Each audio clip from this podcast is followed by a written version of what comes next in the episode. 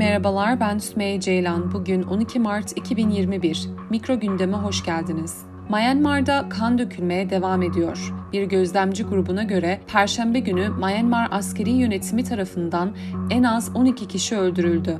Siyasi Mahkumlar İçin Yardım Derneği'ne göre merkezdeki küçük bir kasabada polis silahsız bir kalabalığa ateş açtı ve en az 8 kişiyi öldürdü. Sosyal medyada yayınlanan görüntüler kasabada yerde yatan cansız cesetleri gösterdi.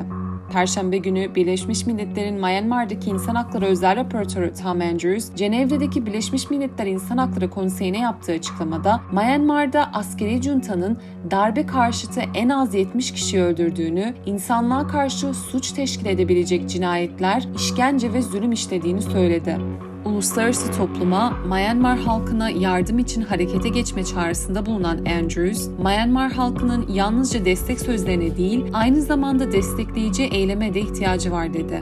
Açıklama, Uluslararası Af Örgütü'nün barışçıl protestoculara karşı ordunun normalde savaş alanında görülen ve giderek artan ölümcül taktikler ve silahlar kullanarak Myanmar'da bir öldürme çılgınlığı başlattığını söyleyen bir rapor yayınlandıktan sonra geldi. Kurumun kriz kanıtı laboratuvarı devam eden baskılardan 50'den fazla videoyu doğrulayarak güvenlik güçlerinin planlı ve sistematik stratejiler uyguladığını doğruladı. Özel raportuar Andrews ayrıca ülkelerin Myanmar'a uluslararası silah ambargosu uygulayabileceklerini belirterek Myanmar halkı çaresiz durumda diye konuştu. Ordu kendine yakın siyasi grupların 8 Kasım 2020 seçimlerinde hile yaptığını iddia etmişti ve ülkede siyasi gerilimin yükselmesinin ardından 1 Şubat'ta yönetime el koydu. Aynı zamanda Dışişleri Bakanı ve ülkenin fiili lideri Aung San Suu Kyi başta olmak üzere pek çok yetkiliyi gözaltına aldı ve bir yıllığına olağanüstü hal ilan etti.